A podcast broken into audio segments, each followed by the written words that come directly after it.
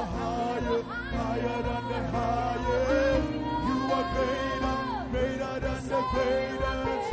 You are bigger, bigger than the biggest. You are stronger, stronger than the strongest. You are higher, higher than the highest. You are greater, greater than the greatest.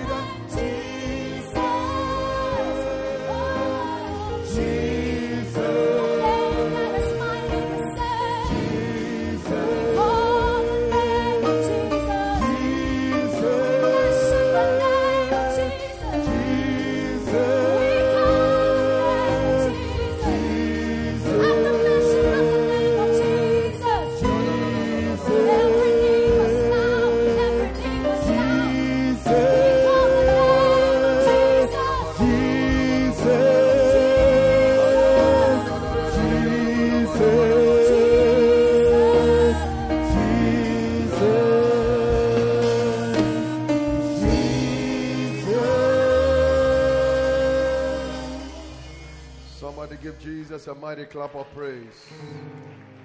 Oh, let's do it better to Jesus. Let's celebrate Jesus. Make your clap better. Hallelujah, hallelujah, hallelujah, hallelujah. We give you praise, we give you worship, we give you all the honor, we give you all the adoration. Thank you, Jesus. Thank you, Jesus. Thank you, Jesus. Thank you, Lord. Hallelujah. Whilst we are still standing, those at the back, can you come forward a little bit for me, please? Come forward a bit. Yeah. So that those who come late can sit at the back. Awesome. Thank you. Thank you. Thank you. Thank you. Perfect. God bless you. Please be seated. I have so much for us to so I want us to go straight into the word. Heavenly Father, we thank you this evening for this privilege and this opportunity to be in your presence. Thank you, Lord, that you are always in our midst anytime we meet. I ask that, Lord, you will touch my lips, and I pray that, Lord, you touch our hearts. Bless us. Let us never be the same again. In Jesus' name, Amen. All right. Raise the volume of the keyboard just a little. Raise it just a little. I don't play a song they can sing. Yeah. Awesome. Is there something being recorded? Are they doing a recording? It's recording on. Okay. Great. Okay. So I said that today um, we're going to start our series on spiritual warfare. And so we move on from there. There are people who think that this whole thing about spiritual warfare, after all, may not be very necessary. But it's a very, very important topic, and as we go along, we will understand it. Um, my topic for this evening is understanding spiritual warfare. I'm basically doing um, for want of a better word, an introduction into the things we are going to be dealing with in the coming five weeks. In the third week of October, we are going to have a spiritual warfare conference. Amen. Oh, I thought you'd be happy. Uh, oh, sorry. Uh, we're going to have our fasting and prayer. We are going to dub it spiritual warfare conference. Myself and Prophet Prince Osei, you know, we are going to be taking that week. It's going to be a very, very powerful week, um, Monday to Friday, and it's going to be something else. But in the New Testament, five times the word war or warfare is used.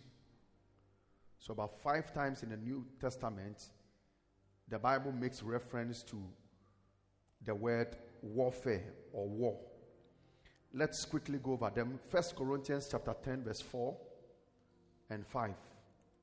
First Corinthians, the screen people, please, you have to work with us very fast. My screen here is off.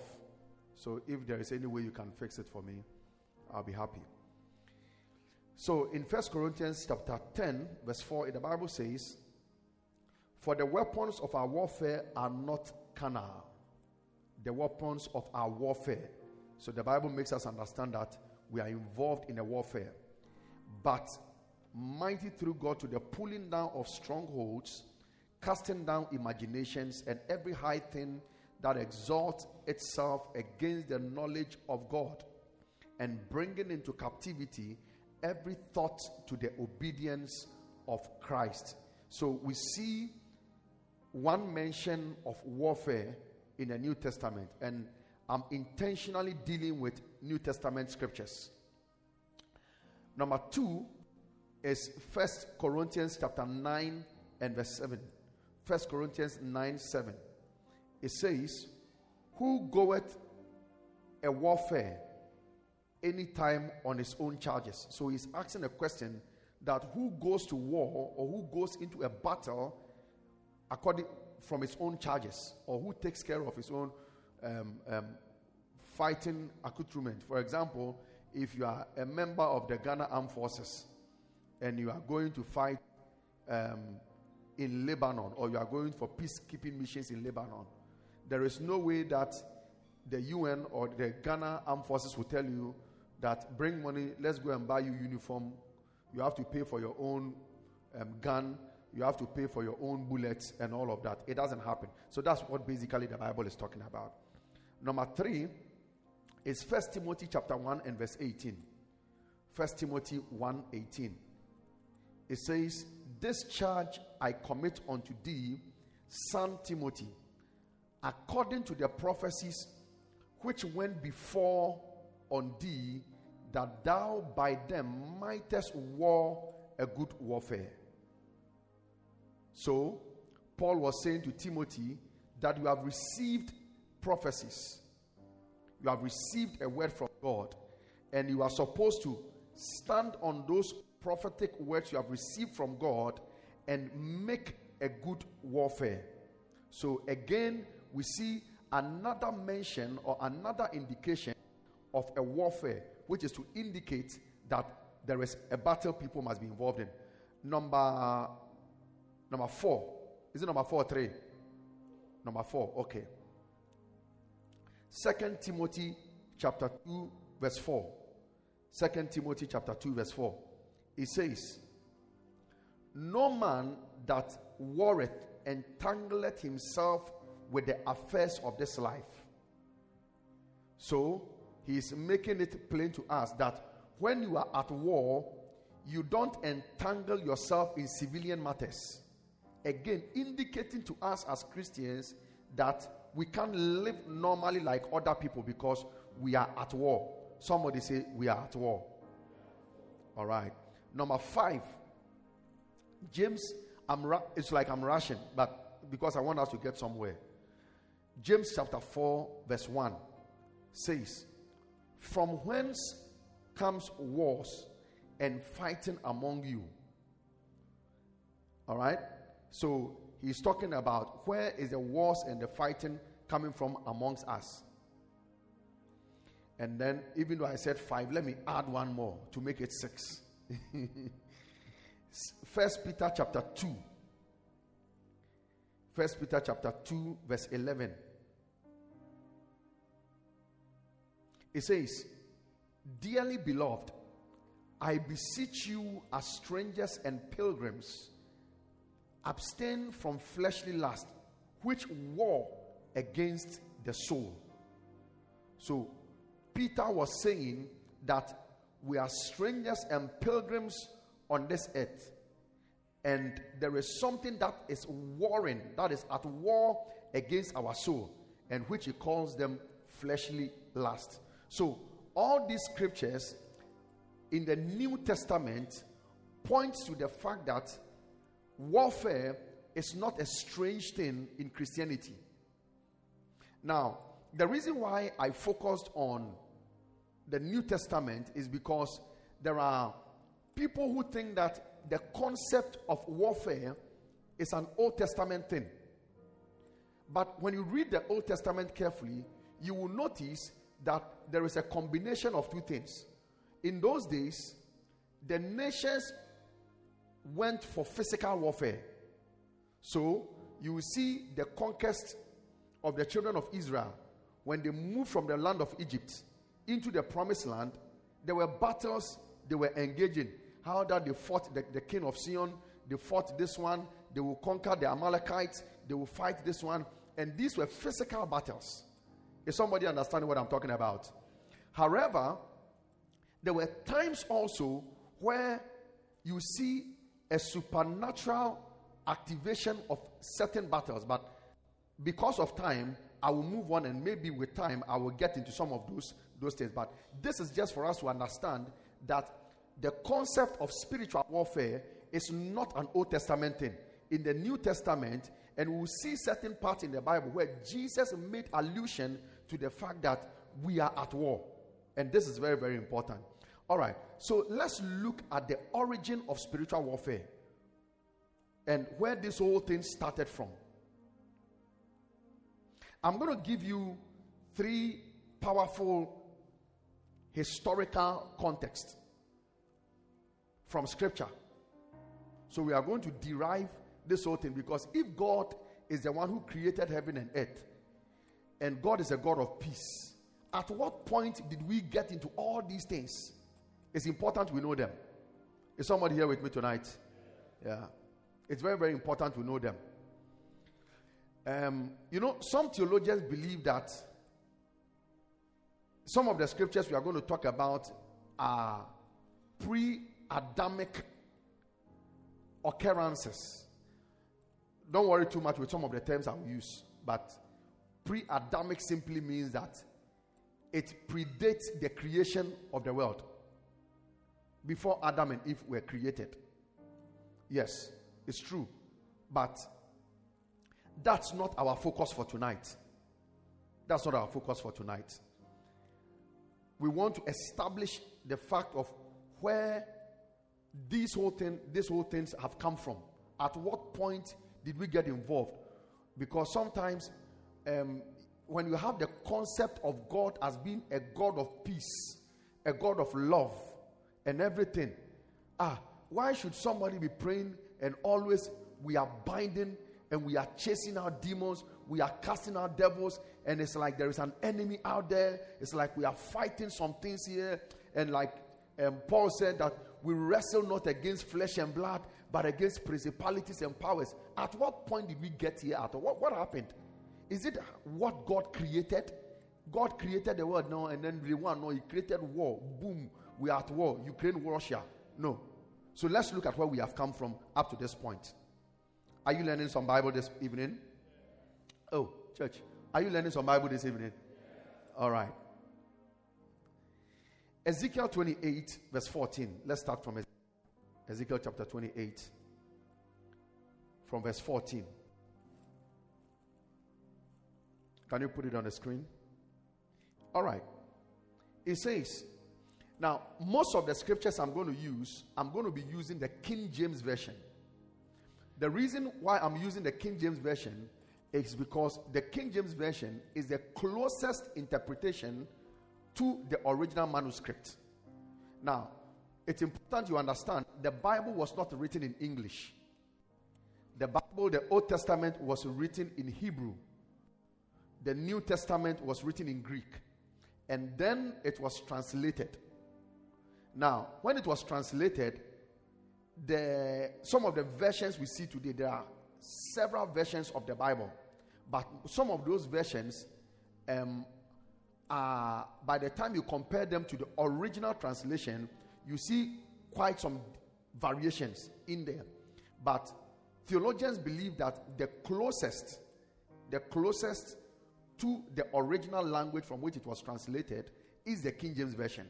So even though sometimes reading King James can be difficult, because you, when you read, you see D, thou, um, and all those things.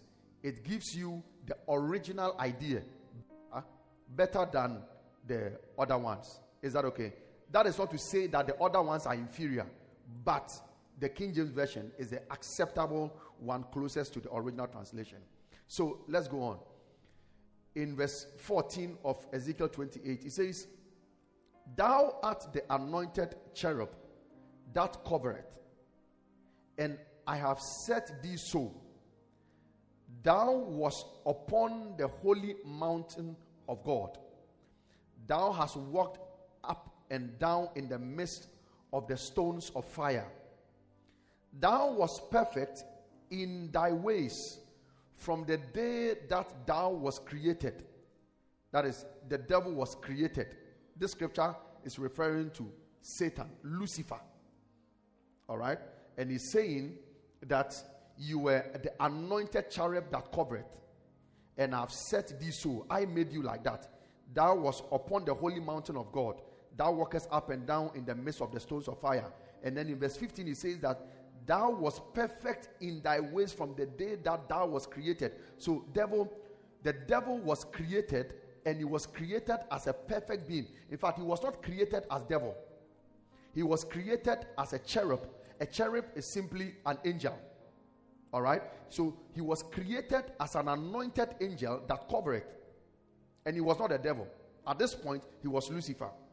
Now, he says, Till iniquity was found in thee. You were perfect from the day you were created, till iniquity was found in you. Verse 16 By the multitude of thy merchandise, they have filled the midst of thee with violence, and thou hast sinned. Therefore, I will cast thee as profane out of the mountain of God. Because of your sins, you will be cast out of God's territory. Are you following me? Are you following me, church? All right. It says, I will destroy thee, O covering cherub, from the midst of the stones of fire. Verse 17. Thine heart was lifted up. Now he's telling us why or the iniquity that was found in him. So he's saying in verse 17, Thine heart was lifted up because of thy beauty.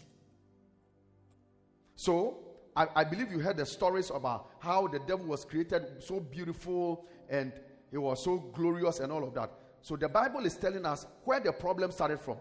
His heart was lifted up. And that is why, as a Christian, one of the dangerous sins that a Christian can indulge in is a sin of pride. Pride would destroy. In fact, the Bible says that pride goes before a fall. Anytime you see pride entering your life, anytime you feel like you are so different, and you know, I always tell people anytime people start saying that, as for me, I'm not proud, it is the first sign that you are very proud. Oh, as for me, I'm a very humble person. As for me, I'm a very, very understanding person. Who, who, who gave you that idea of yourself? It's a sign that you are a proud person. Humble people don't go around telling people, I'm very humble. It is people who say that, ah, this person is a humble person. I've never heard Archbishop say that I'm very humble. But one of the testaments people say about him, people close to him, people afar off, is that the man is so humble and down to earth. You can't be walking around telling people, as for me, I'm down to earth. Oh. As for me, I'm simple. As for me, I'm not proud. You are proud. Amen. So he says, because of thy beauty, thou hast corrupted thy wisdom by reason of thy brightness.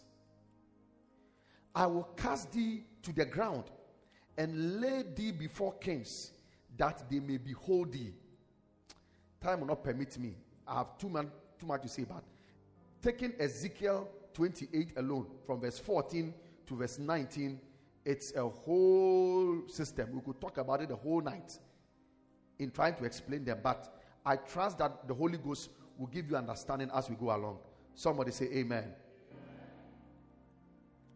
Verse 18 Thou hast defiled thy sanctuaries by the multitude of thine iniquities, by the iniquity of thy traffic. Traffic light, Therefore, I will bring forth a fire from the midst of thee, it shall devour thee, and I will bring thee to ashes upon the earth in the sight of all them that behold thee.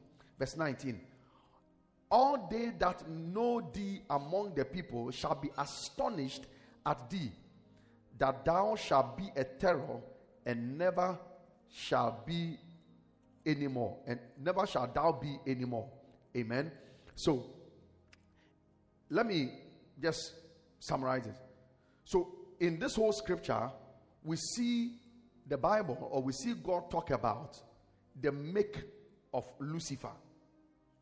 He was a cherub one of these days we'll talk about angels, but there are different types of angels. He was called the anointed cherub. The Bible talks about his beauty and his brightness. Man was made out of clay, dust. But angels were not made out of clay. Angels, maybe for want of a better description, they were made out of elements that are like light. So anytime the Bible talks about angels, talks about brightness. You and I, even even um, my sister Jessica, when you see her, her brightness, it cannot be compared to the brightness of the light. Is somebody understanding what I'm talking about? That is just to give you an idea of something. So the devil, first of all, understand that he was created. He didn't make himself, he was created. His heart was lifted up because of his beauty. And that was the beginning of problem. This led him to lose his position. This led him to lose his position where he now talks about he will cast him down and people will be astonished when they see him and so on and so forth. So let's go further to establish some of the things that have been said that, that we've about in Ezekiel. Do you understand what I'm teaching so far? Hello? Are we together? All right. I'm trying very hard not to be complex at all. So, Ezekiel is telling us that his heart was lifted. But you will see in the book of Isaiah, Isaiah is going to give us more details of what it means that by his heart was lifted up. Now, as we go through some of these scriptures, it is also a good time for you to also reflect Huh? We are not Lucifer and we are not the devil. However, his traits can be found in man. So there are people who have been brought down because of pride. There are people who were made, but when God begins to lift you up, suddenly you begin to feel like you were you were not made. There are people who have received help, and suddenly when they become independent in life, they begin to feel like, after all, I am my own man. The truth of the matter is that nobody is your own man. Nobody is your own woman. You are a product of help. Oh, I, I said you are a product of help. God has helped you. There are people who have helped you. And the more humble we remain, the more help we are going to receive in life. May God continue to help us in the name of Jesus Christ. If you are here with me, clap your hands and say a big amen. So let's go to Isaiah chapter 14 and let's read from verse 12. Isaiah chapter 14, reading from verse 12. All right, it says, How art thou fallen from heaven, O Lucifer, son of the morning? How art thou cut down to the ground, which didst weaken the nations? Verse 13. For thou said in thine heart. So Ezekiel says your heart was lifted up. You remember? But Isaiah is now telling us exactly what happened in his heart. Thou hast said in thine heart. And please be careful the things you say in your heart.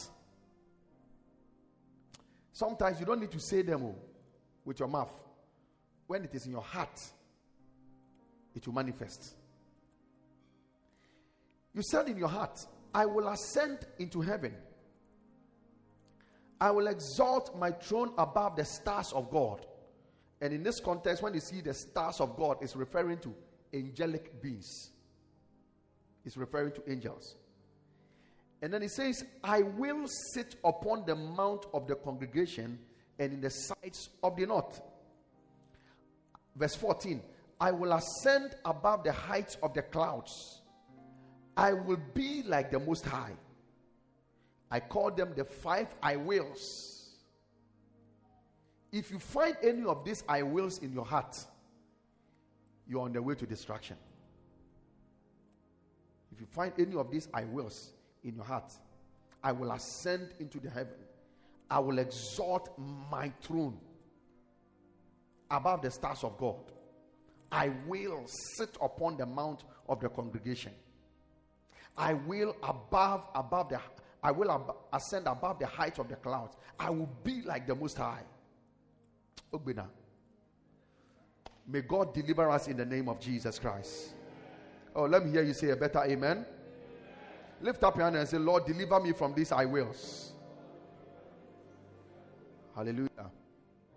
In verse 15, it says, Yet thou shalt be brought down to hell, to the sides of the pit. Verse 16. They that see thee shall narrowly look upon thee and consider thee, saying, Is this the man that made the earth to tremble and did shake the kingdoms? So we are getting somewhere. Now, let me let me put this thing in context. Let me mention this thing before I continue. When you see, it's like you will expect to see some of these things about the fall of Lucifer, maybe in Genesis. Then it will make you feel like the Bible is sequential like that. But that is wrong. Bible theologians and historians make us understand that the first manuscripts of scripture compiled or the first scripture to be written is not the book of Genesis. The first book compiled is the book of Job. The book of Job is said to be the oldest book.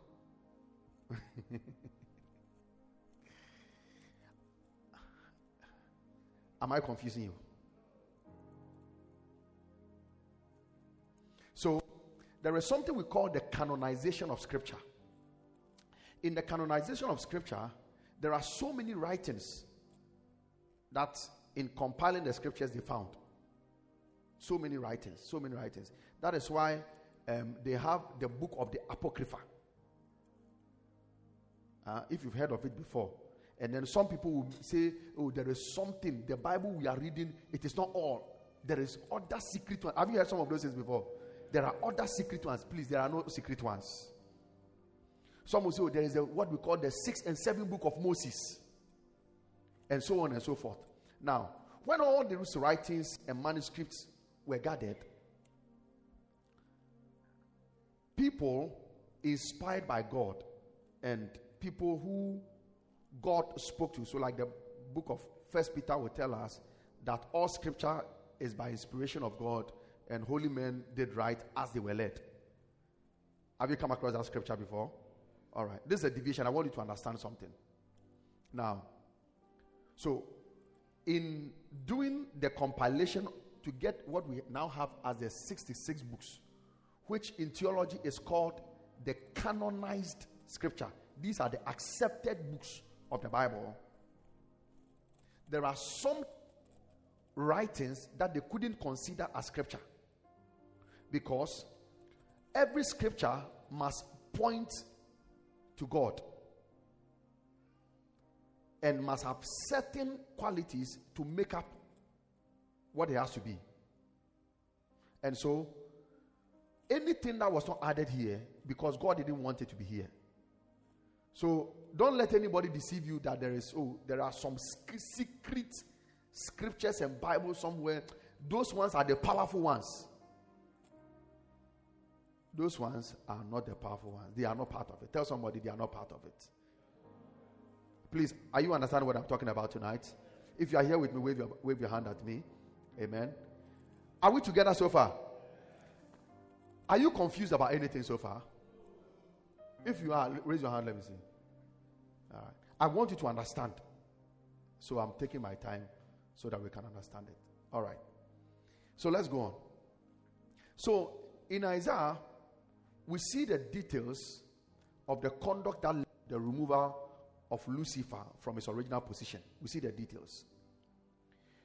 We need to understand that pride is something that cannot survive in the presence of God. God is sovereign. The Bible says his glory he shares with no man. God will share his glory with no man. In verse 15, the, the, the, the devil's position was determined. So he says that your place shall be in hell. Hmm? Please understand from today hell was not created for man. hell was not created for man. Tell somebody sitting next to you, hell was not created for you. Don't let anybody deceive you. God did not create hell for man. Hell was made for the devil and his demons. And then those who align with him by rejecting Jesus will find their place with the devil because in this world there is no neutral zone. And very soon we'll be coming there. There is no neutral zone. And that is why, as a people, we must do everything in our power to make sure that we save souls, that our relatives must not go to hell because it is not a place meant for them. You must do sh- everything and make sure that you don't end up in hell because you were not made for hell. You were made to be with God because we came from God and we must be with Him. If you are here with me, wave your hand and say Amen. Amen. All right. So let's take this very, very serious. I said I was giving you scriptures. I'm going to the third one quickly. So we've now seen Lucifer's issues, what happened to him, and how this whole thing started. So, how did the earth get involved in all this? And how did we get involved in all this? ɔketere kɔwe no mu kɔdu a nsɛ nka ni sɛ akpɔnkyerɛ no ti oh ɛnyɛ saa all right. So how did this whole thing come out so let's go to revelation chapter 12 revelation chapter 12 and verse 7 verse 7 the bible says and there was war in heaven Say with me, say, there was war in heaven. All right. Do you understand this context of there was war in heaven? Do you, do you understand it now? So, how did it start? Oh, somebody tell me, how did it start? How did the war start in heaven? I've just moved you from into that place. Yes from Lucifer's disobedience, his pride, and all of that, then now there was tension started. Do you understand where we are coming from? All right. I'm, we are building a point, so please let's follow it. So at this point, we started by looking at how that Lucifer fell foul to the rules or to what it's supposed to be, and then exactly what it did. And then now, Revelations is telling us that there was war in heaven. And there was war in heaven because of this same opener. So let me continue. Michael and his angels fought against the dragon, and the dragon fought and his angels. Now, I've heard people say that, you know, God fought the devil and God drove Satan out of heaven. That's a lie. It is not written anywhere that God fought Satan. When you say two people are fighting, it means that they probably have some level of equality. The devil is not the opposite of God. The opposite of God is not Satan. They are not apart in any way. Are you understand what I'm talking about? So, God has never fought Satan, and God will never fight him because they are not equals. It was Michael, one of the angels, who together with the angels fought against Satan. They fought him. And then the devil, we will get there. Verse 8, he says, and so he says that fought against the, the, the dragon, using um, the name dragon is one of the names of the devil. There are several names of the devil.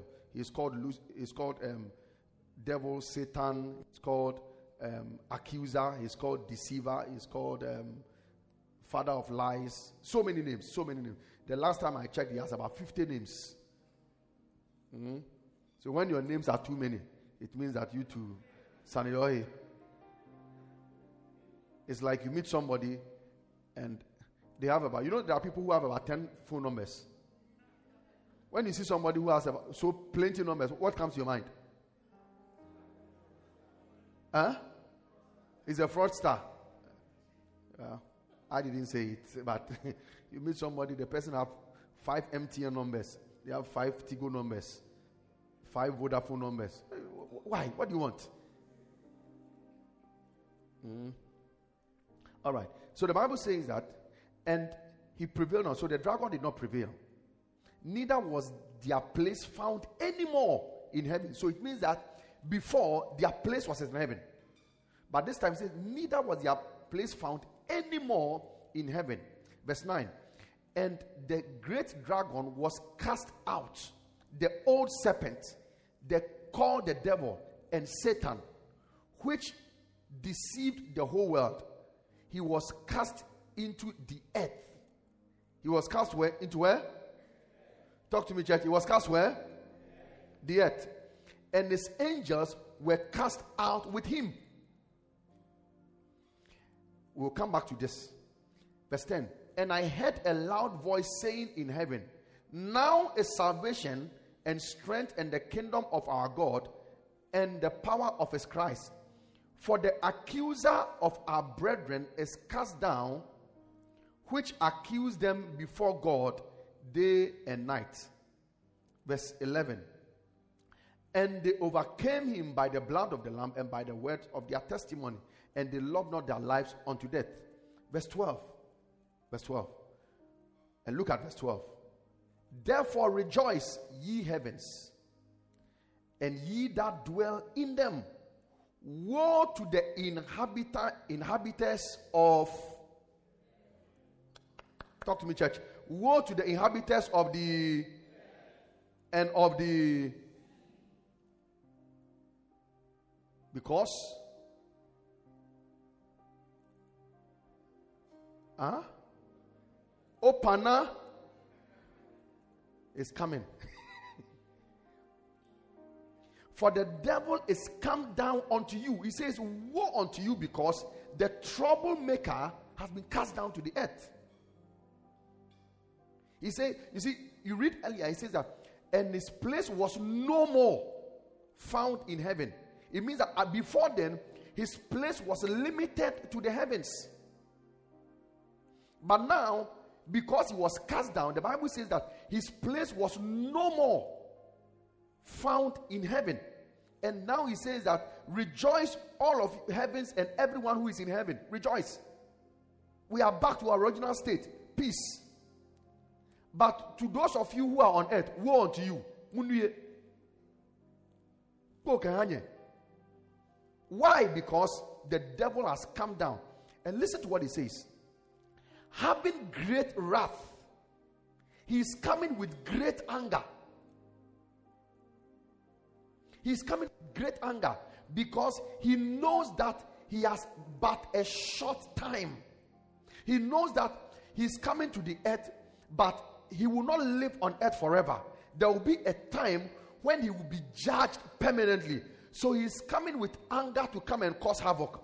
What he wanted to do in heaven, that he was not permitted he has come down and he's coming angry. He's coming to scatter. And that is why John chapter 10, verse 10 says, The thief come not but to steal, to kill, and to destroy. He's come down for an agenda. He's coming to kill, he's coming to steal, he's coming to destroy. But thank God in the verse 11, he says that, and overcame him by the blood of the Lamb. Hey, the devil is a liar. He may come with anger, but we thank God we have the blood of Jesus Christ on our side. Oh, I, I I said, He's coming with anger, but we have the blood of Jesus on our side. Somebody clap your hands and say, The blood is on my side.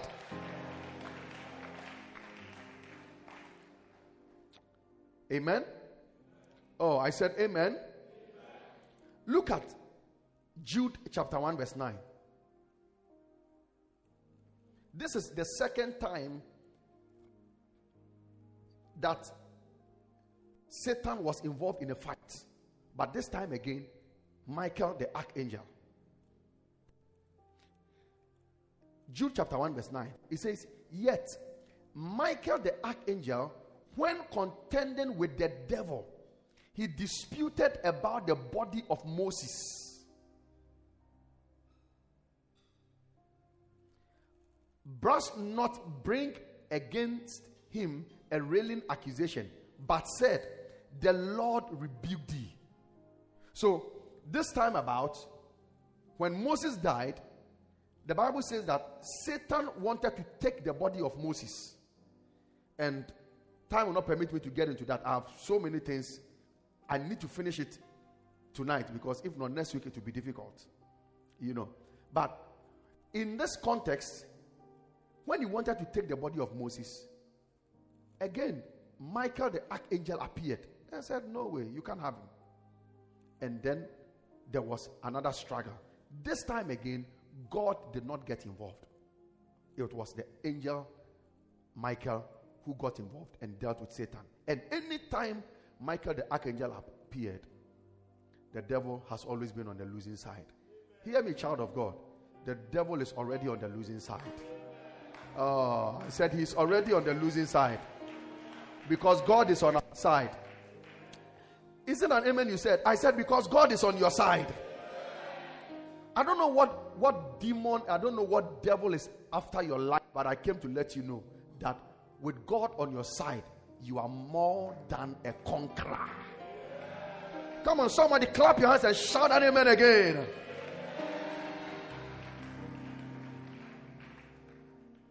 Now, you see the verse 12 we read. It talks about the fact that the devil came on earth and he was came with a lot of anger, blah blah blah.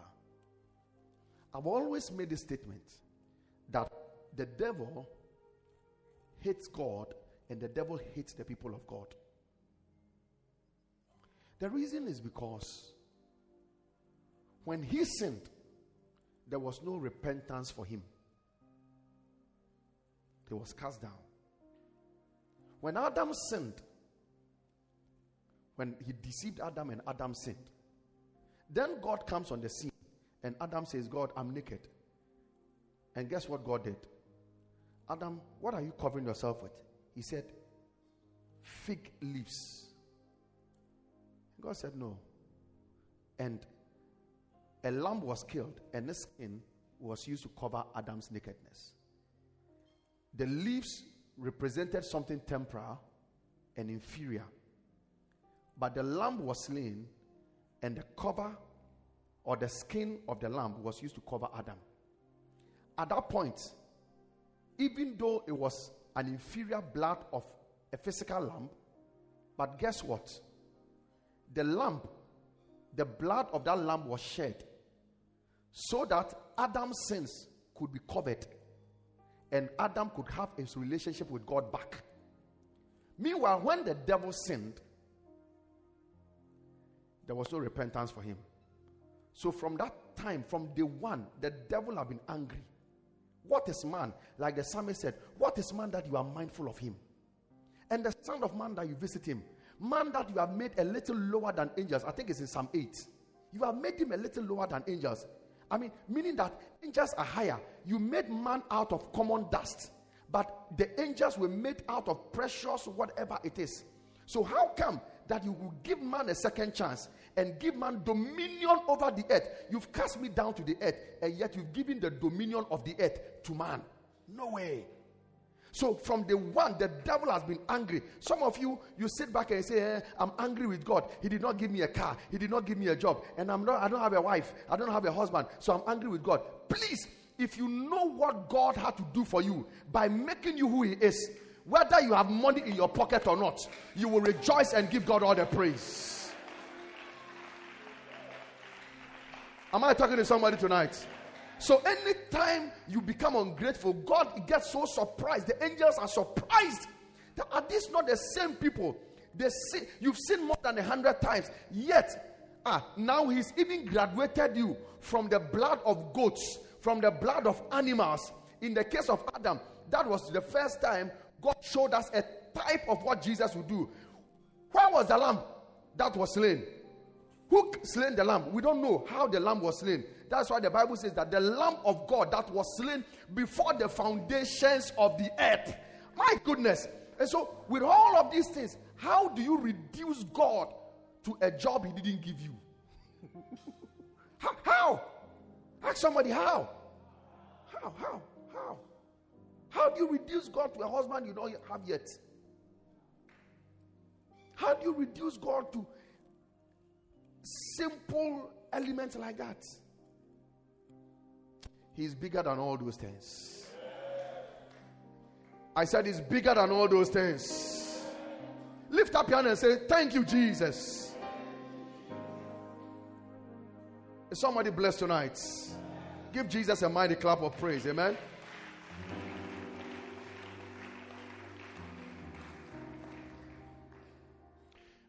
In Revelations, again, we see a new description of Lucifer in verse 9. Go to verse 9. Let me show you something. We see a description of him, Lucifer. He's called the great dragon, the old serpent, the devil. He's called Satan. So we begin to see that he has many sides. He has many sides. The name Satan, the name Satan. Hello? Are we together, please? All right. Today I'm just laying foundation. I'm doing an introduction. Is it going well so far? All right. The name Satan is mentioned 15 times in the Old Testament. In the Old Testament, it's mentioned 15 times. In the New Testament, the name Satan is mentioned 34 times. Now, the Bible says that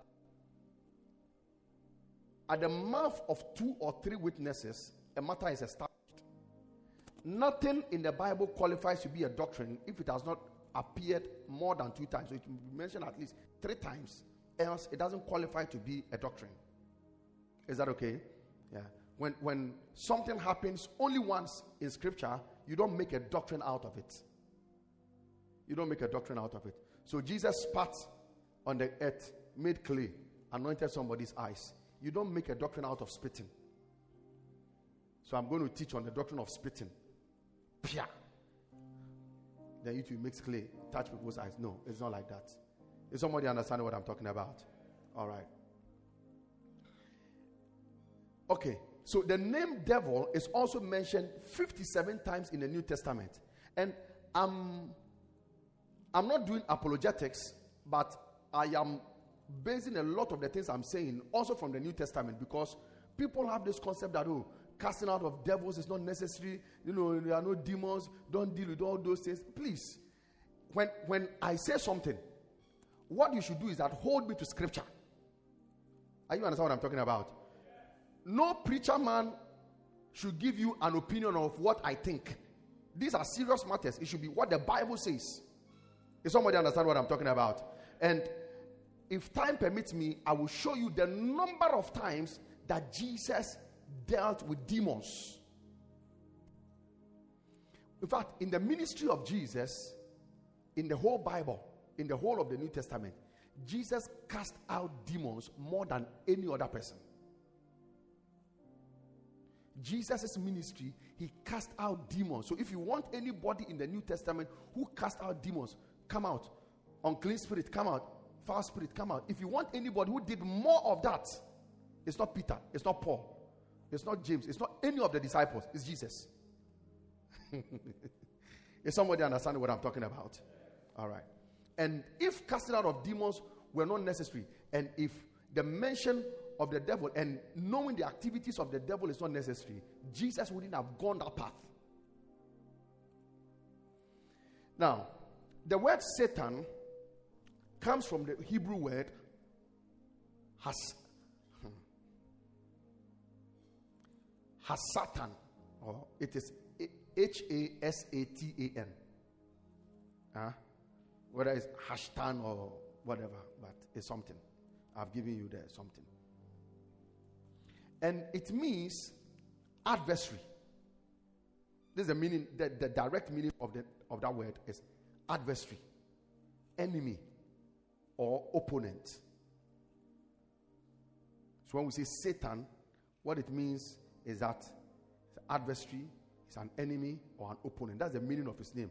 Just like when you mention certain names, you mention a name like Charles, it means it has a meaning. So when we are doing naming ceremony, we ask you, what is the meaning of the name you are giving to the child? Pastor James, what's the meaning of your name? James. Your, your name, what does it mean, James? Huh? Compensation. James. What about the Abbey? All right. so, he's an adversary who is also an accuser. He's an adversary who is also an accuser. He's a slanderer. He brings charges against us of things we've done. And he's just trying to put us down every time with accusation. That is why sometimes, anytime you get into a mood and you have to pray, and sometimes you come to God and you are worshiping, then suddenly He will take your mind back. He will take your mind back and remind you how last year, oh, some guy held your breasts. Aye, then immediately you drop from the spirit. Ah, man, man, man, man, man, man, man. Ah, man, I'm tired, man. Then suddenly he will take you back and remember, oh, how that you took that money and when they ask you, you did not, ah, lie, lie, me. The money, I've not even seen it. Then he will remind you, he's an accuser of the brethren. Hear me, child of God. If we say we have not sinned, we are liars. And truth is not in us.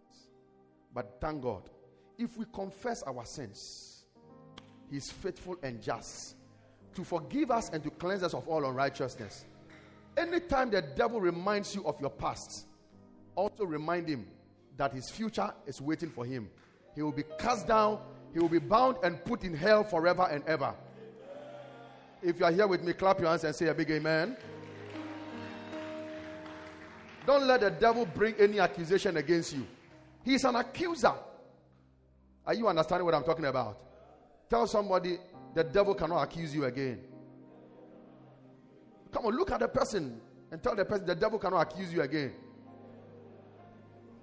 And tell the person, you too, don't accuse people. Yeah.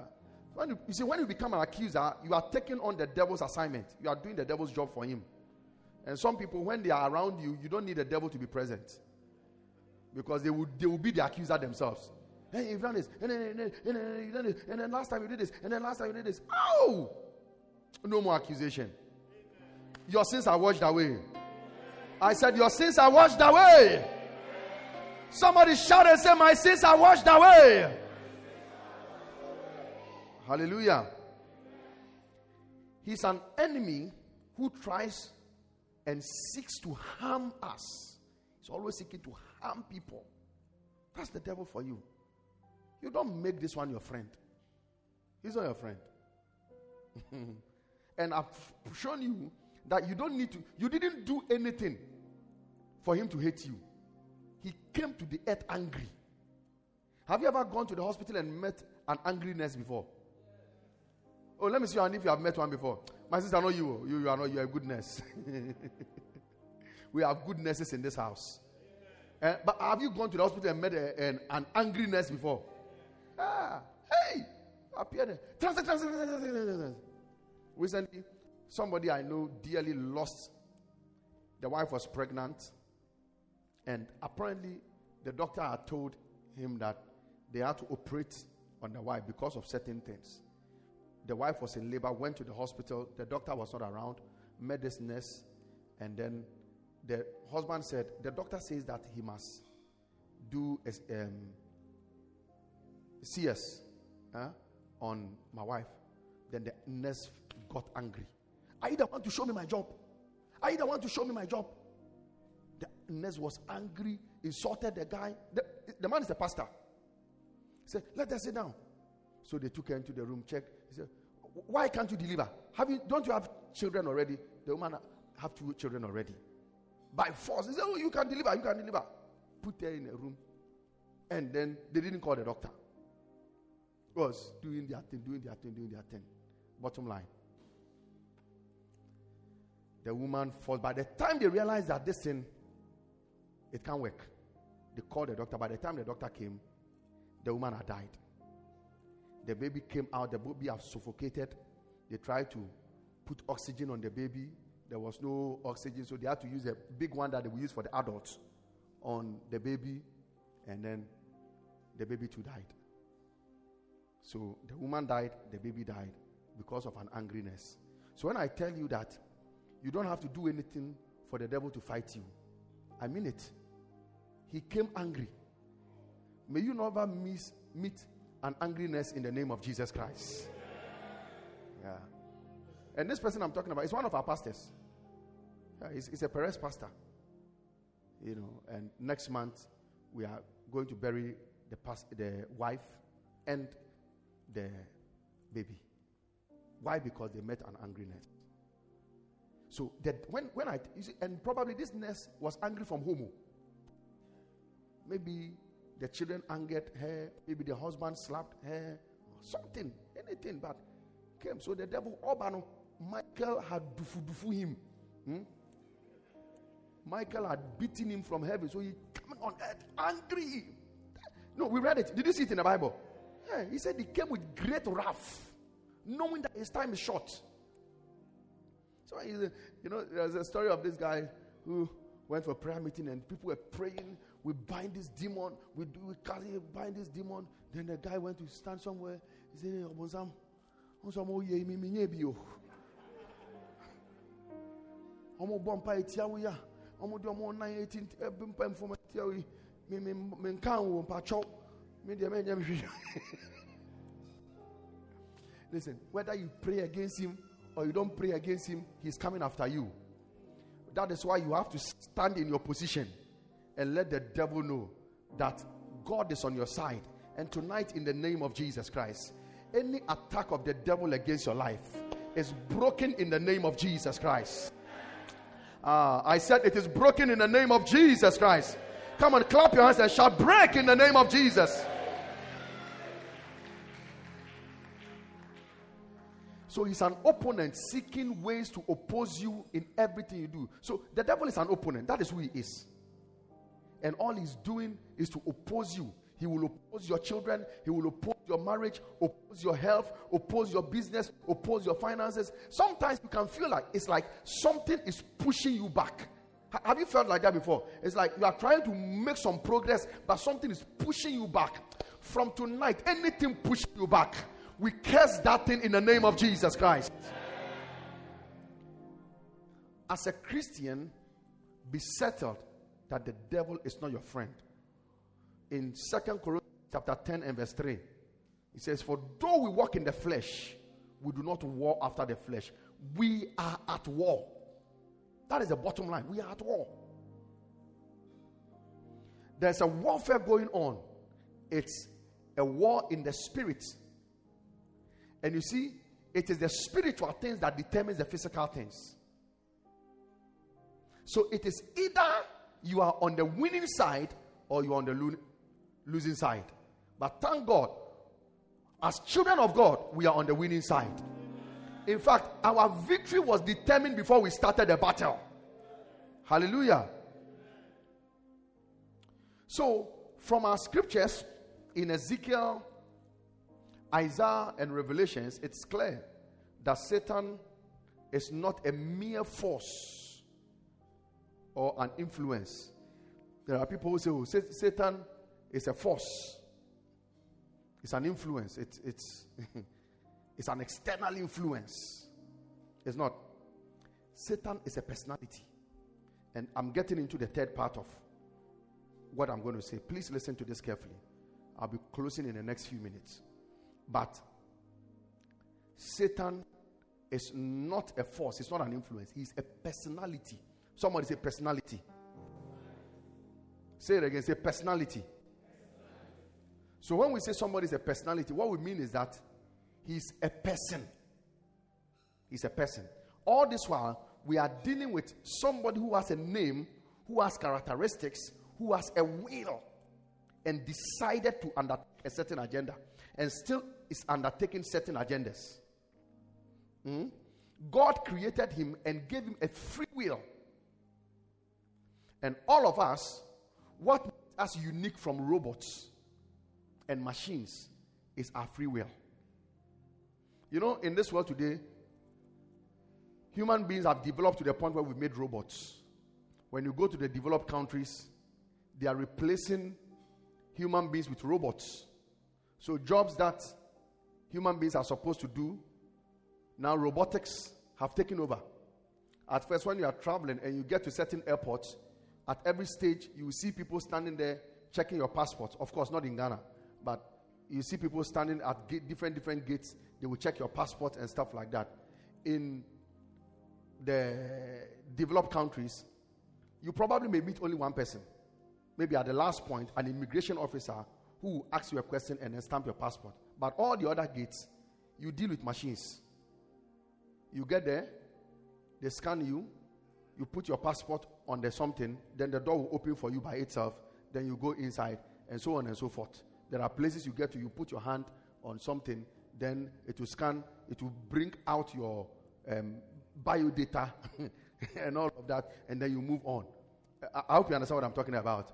But robots are not still human beings. In fact, the perversion of the world have gotten to the point where people now decide that they don't want to marry human beings because human beings are troublesome. So now they've made dolls, images, just like human beings. In fact, they've developed some to the point that they can talk. Yeah. And they have sex with them.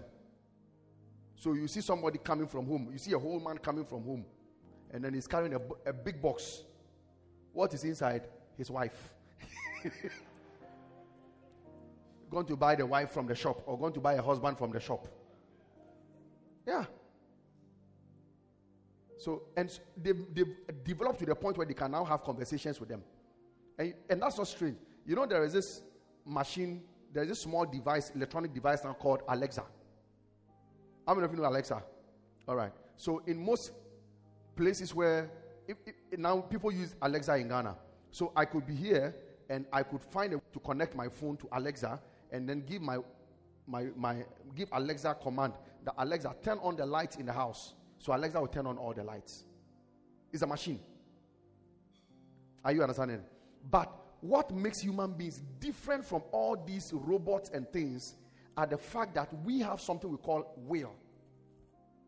Will. Somebody say will. And the devil was created with a will. So he's a personality. When he was cast down, he came and possessed the heavenlies. Let me quickly share this with you.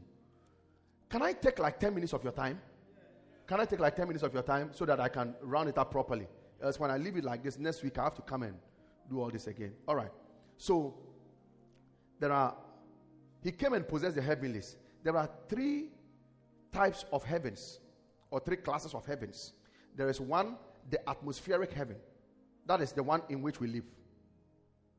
The atmospheric heaven. That is the space in which we are now. It's an, the atmosphere. That is where we are now.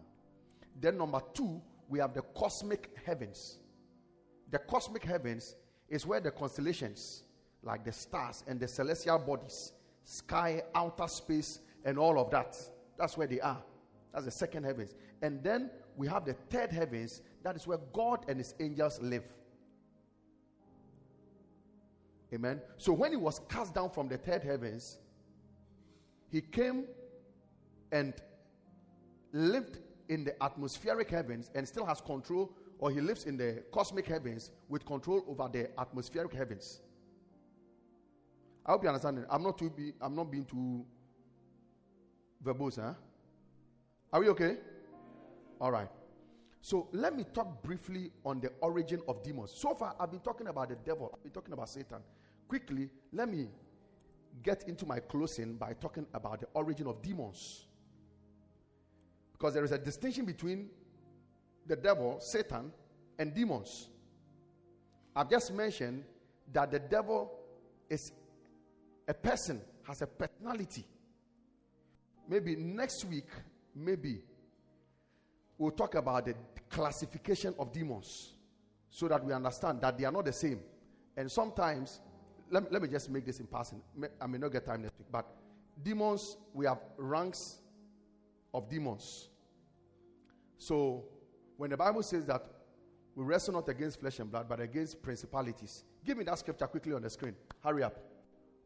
It's um, Second Corinthians, huh? Is it? Ephesians, story. Ephesians chapter 6, verse 4 to 10 or so, thereabout, right? Hurry up, hurry up, hurry up, hurry up, hurry up. All right. Uh, 12. All right.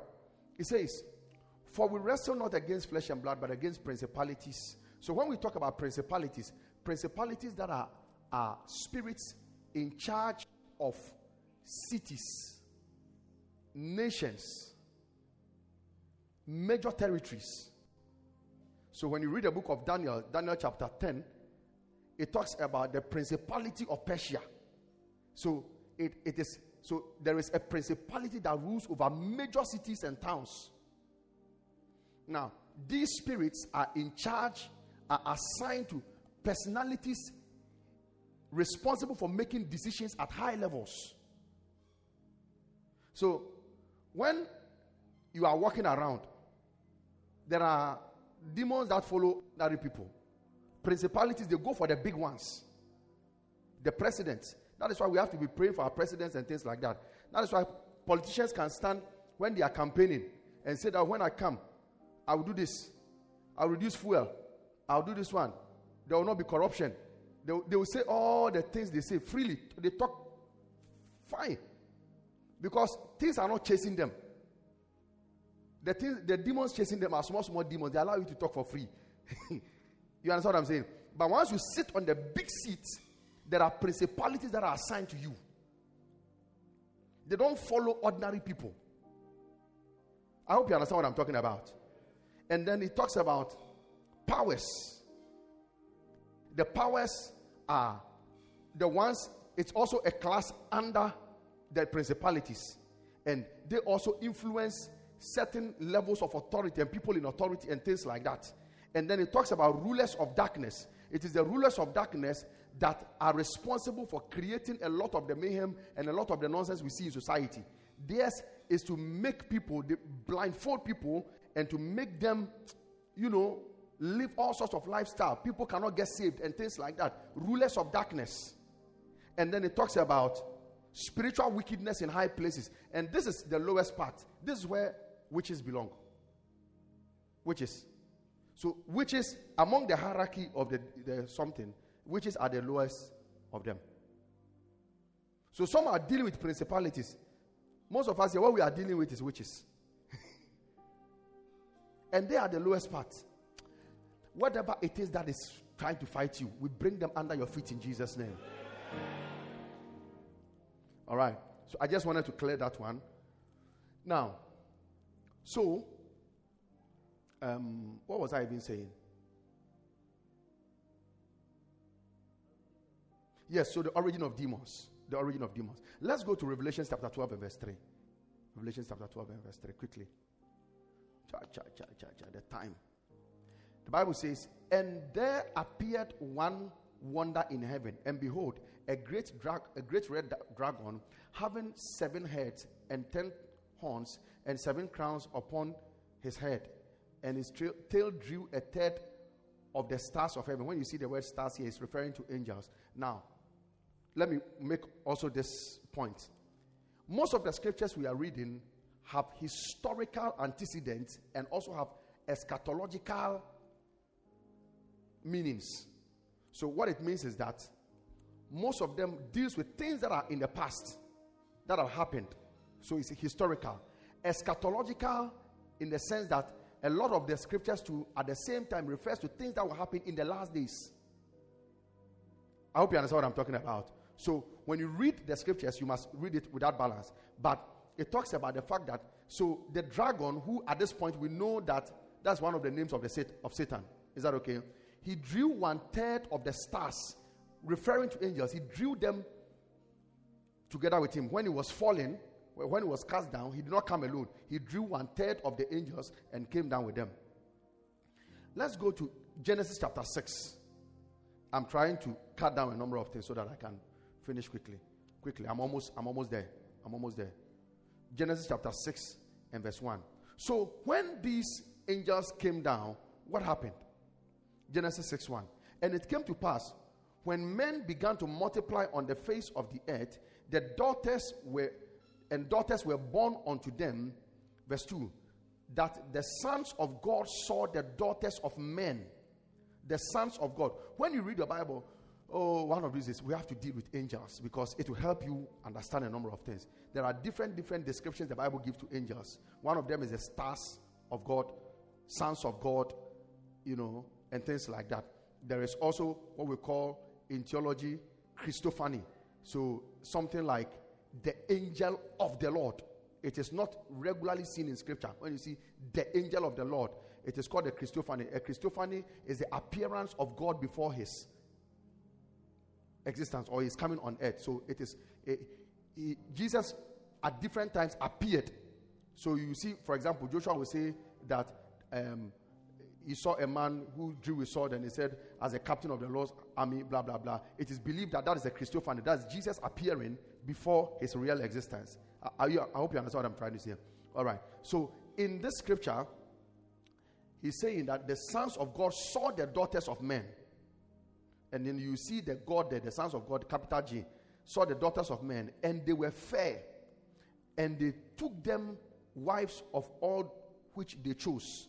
Verse 3 And the Lord said, My spirit shall not always strive with man, for that he also is flesh yet his days shall be a hundred and twenty years. Verse 4 There were giants in the earth in those days, and also after that, when the sons of God came into the daughters of men and bare children to them. So they became mighty men which were of old, men of renown. Now, that same scripture, this thing that they gave birth to, there is a name given to them. They are called Nephilims. But let me read it from the CEB. That is the current English Bible. The current English Bible. So let's read um, Genesis. No, read. The, uh, take me to the NIV, the verse two. The verse four. Take me to the verse four. Take me to NIV. Let me see something quickly. Six four. Yeah. Okay. The Nephilims. So you see in the King James, it says that the giants right? In the King James, he refers to them as the giants. Am I confusing you? All right. In the King James, he calls them the giants. In the NIV, he called them the Nephilims, the Nephilim, which were on the earth in those days. So that is another name given to them. But in the CEB, in the verse 2, he says that the divine beings saw how these beautiful women were. So, talking about the sons of God. So in the CEB, he's giving us better understanding that the sons of God that the King James says are divine beings.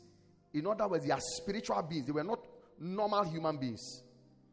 Nephilims are basically half man, half spirit. All right? Nephilims are half man, half spirit. Because these divine beings, who were fallen angels, saw the daughters of men. Demon and there and then they produced something. So these were, at, at this point, spirits were now beginning to develop. All right, not develop, but spread.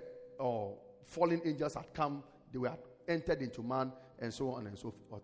I can't wait to talk about what I said on Sunday, the incubus and succubus, because you would we will come back to this scripture when I start talking about incubus and succubus, where you will understand how that.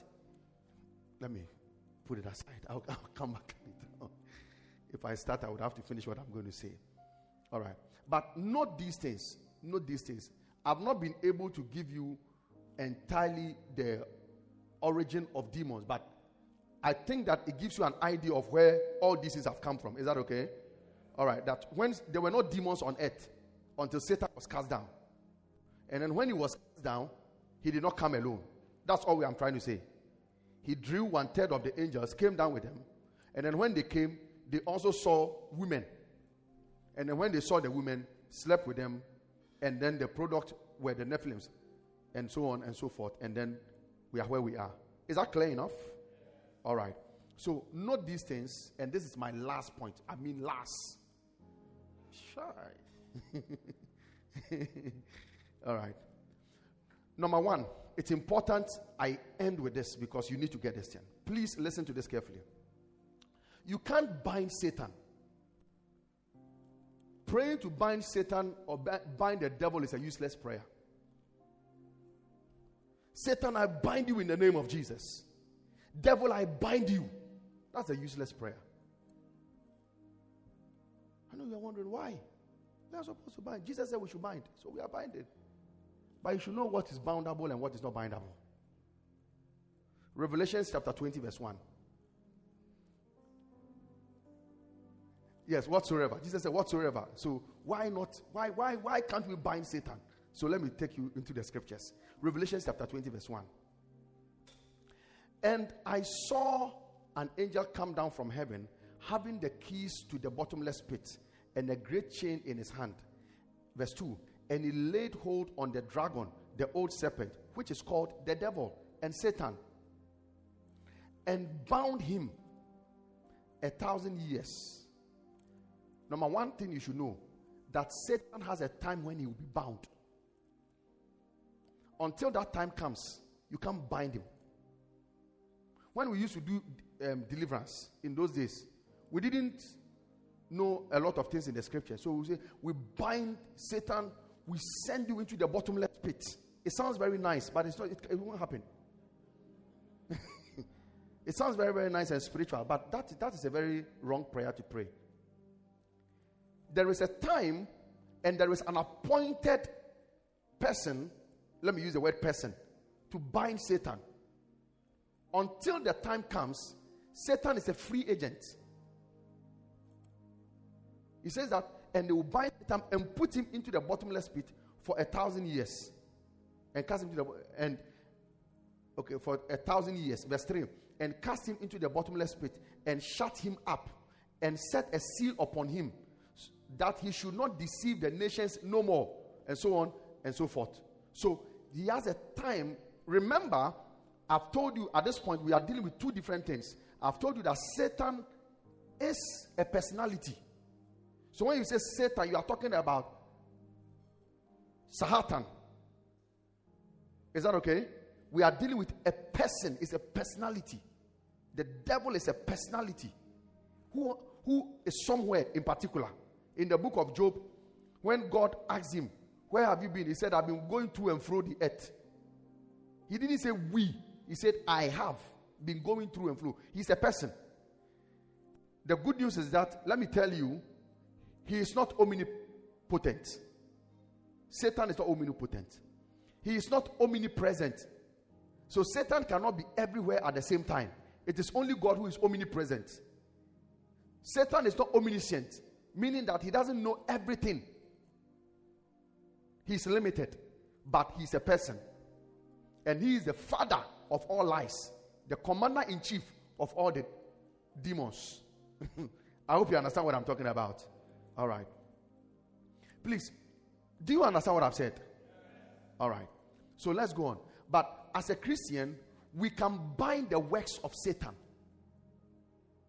So you don't pray and bind Satan, but you can bind his works. You don't pray and destroy Satan, you destroy his works. We destroy the works of the devil. Yesu dina ya boso, awanwe dina ya boso. Yebese obunsam nyuma nyinara, obunsam nyuma, the works of Satan. Say jidi mwa, sencheni bedi yechi. Yesu dina ya boso. See, our old time people who wrote songs, they know the Bible. Yesu dina ya boso, awanwe dina ya boso. Yebese obunsam nyuma nyinara. Say ye bonu jidi mwa sencheni bedi yechi. Yesu dina ya boso. Amen. So we can bind his works, we can destroy his plans, his activities, his authority over our lives. We can break his influence over our individual lives, our families, our businesses, and etc. All in the name of Jesus. It is all in the name of Jesus. Somebody say, In the name of Jesus. Come on, shout it again. Say, In the name of Jesus. So from today, when you are praying, don't say, I bind you, Satan. I bind you, devil. No.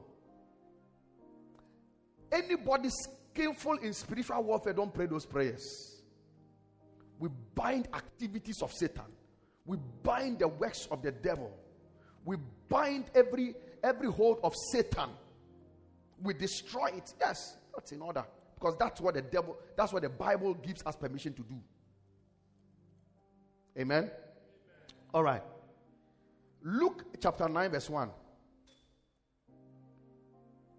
He called his disciples together and gave them power and authority over all devils. Take note of the description. All what? So, what is he talking about here? Was he referring to a personality? Was he referring to the personality of the devil? No. He was referring to the demons. That is the offsprings or the disciples of the devil or whatever it is. Hmm? Yeah. To cure diseases and send them to preach and to heal the sick, blah, blah, blah. So, yes, we have authority over them.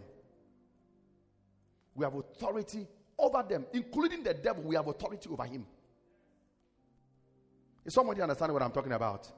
Oh, come on, talk to me, church. Do you understand what I'm talking about? Ah. Including the devil, including Satan, you have authority over him. Our authority is not in ourselves, our authority is in the name of Jesus. In the name of Jesus, we have authority over him. Is that okay? In Revelation chapter 12, he says that, and we overcame him by the blood of the Lamb. We overcame him.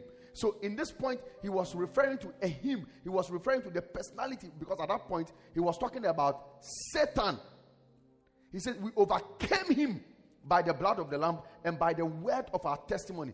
Listen to me, child of God. Anybody who understands spiritual warfare understands the importance of testimony. Anytime you give a testimony, you are saying that devil, you have lost the battle again. It's a very, very important thing. One of the things the devil does is to shut people up from saying what God has done for them. Hello? Quickly, let me go on. My time. First Peter chapter 5, verse 8. Be sober, be vigilant, because your adversary, the devil, is like a rolling lion, walketh about, seeking whom he may devour. Resist him. I'm teaching you how to pray. Resist him. He didn't say bind him. There is nowhere in scripture where Jesus said, I bind the devil.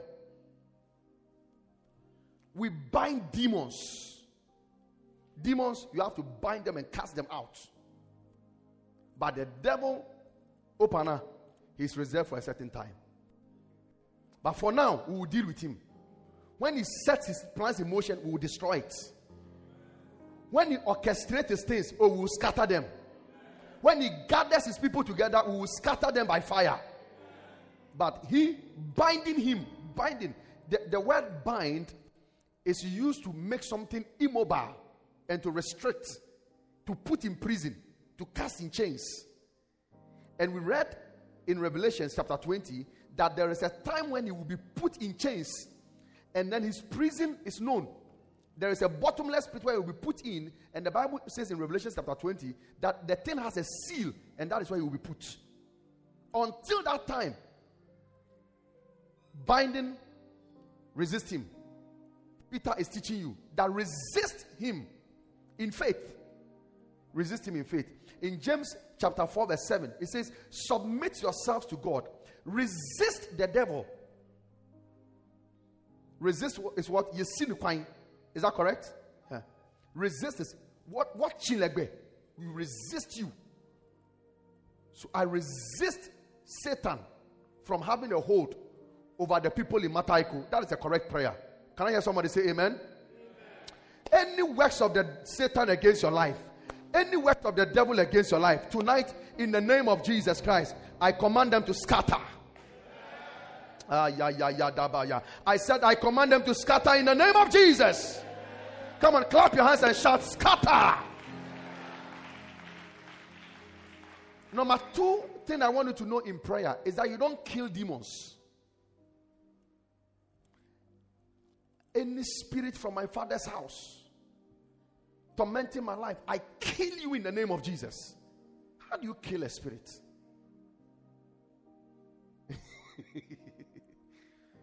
Am I confusing you?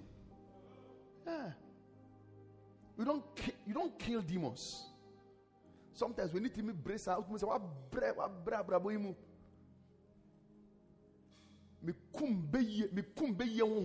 You don't kill spirits. Spirits don't die. When a person dies, his spirit doesn't die because spirits don't die. Spirit, tell somebody spirits don't die. Oh, come on, say it again. Say spirits don't die. Hmm? The body will die, the soul will be judged, but the spirit will return to where it came from. Spirits don't die. So demons don't die. There is no record of in scripture where it talks about the death of demons. If spirits could die, oh, ah, acho que eu vi ne wo fun amekura jemo. Amen. Matthew chapter 16 and 19. This is what you do to demons. Matthew 16, 19. You bind them. Yeah, bind them. I give unto you the keys of the kingdom of heaven. Whatsoever you bind on earth shall be bound in heaven. So we bind demons. Matthew 18, 18. Matthew 18, 18. Quick. Hallelujah. Very, very, I say unto you, whatsoever you shall bind on earth shall be bound in heaven. Whatsoever you shall lose on earth shall be loosed in heaven. Verse 19. 19. And again I say unto you that if any two of you shall agree as touching anything on earth, it shall be done by my Father which is in heaven. Verse 20. For where two or three are gathered in my name, they are midst. Blah, blah, blah. All right? So we have authority to bind. But please understand that when it came to the devil, you resist him. So we are supposed to bind, we are supposed to cast out, we are supposed to loose, we are not supposed to kill demons. Hmm? Yeah, we call here a door fire and bind Mohammed. Can't be amen. Amen. Luke chapter 9, verse 42. Let's look at what Jesus did with unclean spirits or demons. Time will not permit me. I would have given you many examples of Jesus' encounter with demons. It would give you, it will help you to understand how to deal with demons. Is that okay? Yeah. Because our perfect example in prayer is Jesus. So let's see what he did to them. He says, And as he was coming, and as he was yet a coming, the devil threw him down and tear him. And Jesus rebuked the unclean spirit and healed the child. So there are different different ways by which Jesus de- dealt with the unclean spirits. He will rebuke them, he will cast them out, he will bind them, you know, and things like that. There are so many scriptures, time will not permit me to go over them. But this is something I would want you to also take your time, take your Bible, go through them, and do those researches. But it is established that in prayer, in spiritual warfare, you don't bind the devil or you don't bind Satan. You bind his works, you destroy his works, and stuff like that. You don't kill demons. Hmm? You don't kill demons. And, you know, when it comes to witchcraft, for example, okay, let me leave it. I'll come there. One of the days, I'm going to talk basically on witchcraft. We're going to deal with witchcraft. Maybe that one, I may use two weeks to talk about witchcraft. But let me give you this last scripture Philippians chapter 2, verse 10. Very, very powerful scripture. Philippians chapter 2, verse 10. Can we read it together? Let's read it from the screen. Ready, go. Please, please, please. Let's read it together. Ready, go.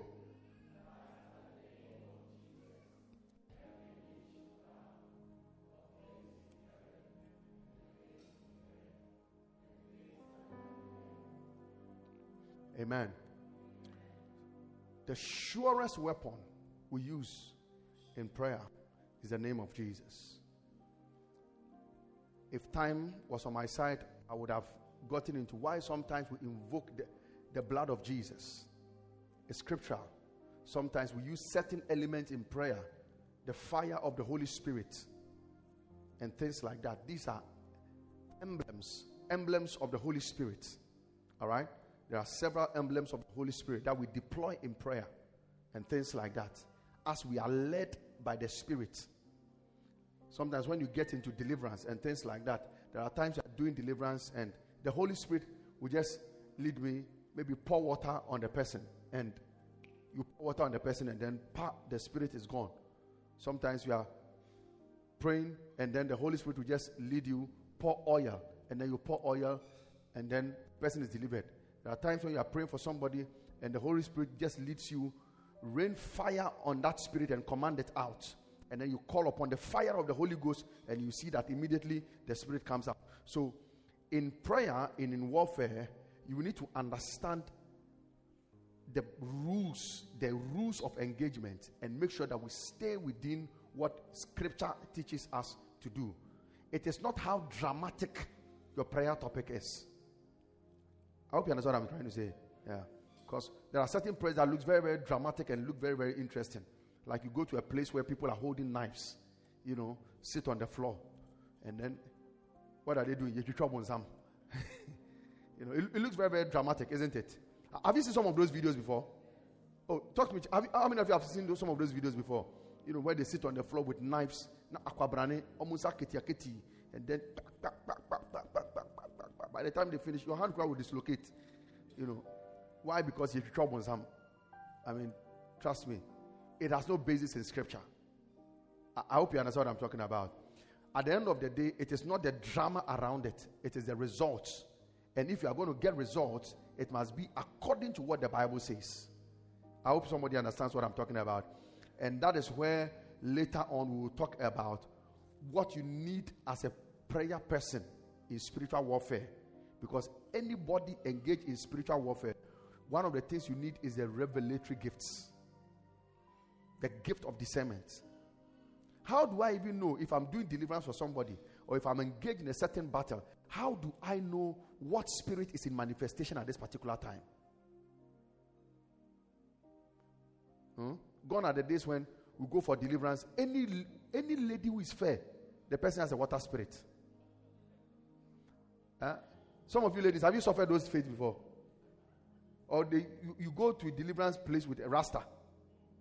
You've braided your hair at your back. Oh, when you do deliverance grounds, oh, Achimota Forest. When you do one, uh, yes, water spirit, come out. Why? Because maybe you are fair, you've done your fingernails. It's not, it's not, it's not making sense. It must be by discernment. There are times you need to know when a serpentine spirit is a manifestation. Sometimes you yourself, you need to know that a certain spirit is activated against you. And that is why sometimes you, you need to understand how dreams and stuff work. Sometimes, as a person, sometimes I can just speak it in the spirit that the spirit of accusation have been released. So, and I need to know it. And how do I know it? Is somebody telling me? I don't need a prophet to come and tell me that the spirit of accusation has been released.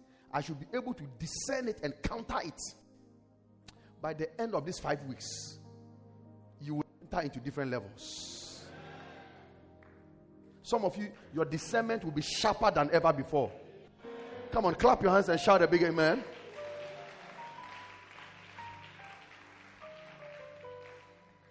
Some of you, by the end of these five weeks, you, you will be you will be operating on a different level. When they come underground, you meet them there. When they come by the air, you meet them there. When they come through the mountain, you meet them there. You will not miss your target in the name of Jesus Christ. Somebody clap your hands and shout a big amen.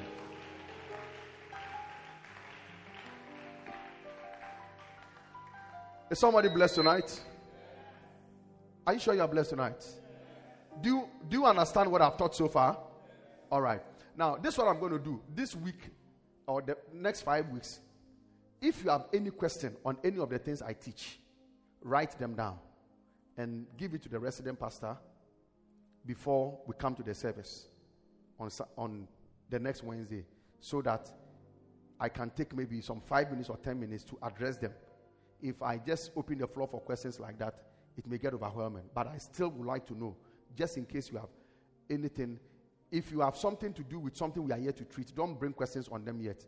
But on what I've taught so far, maybe you can do so so that we can all grow together. God bless you. In Jesus' name.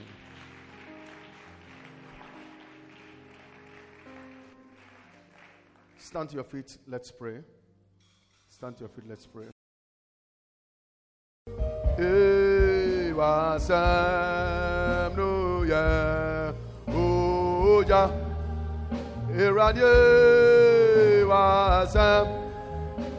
Open your mouth and sing it. Ah ya ya ya ya ya ya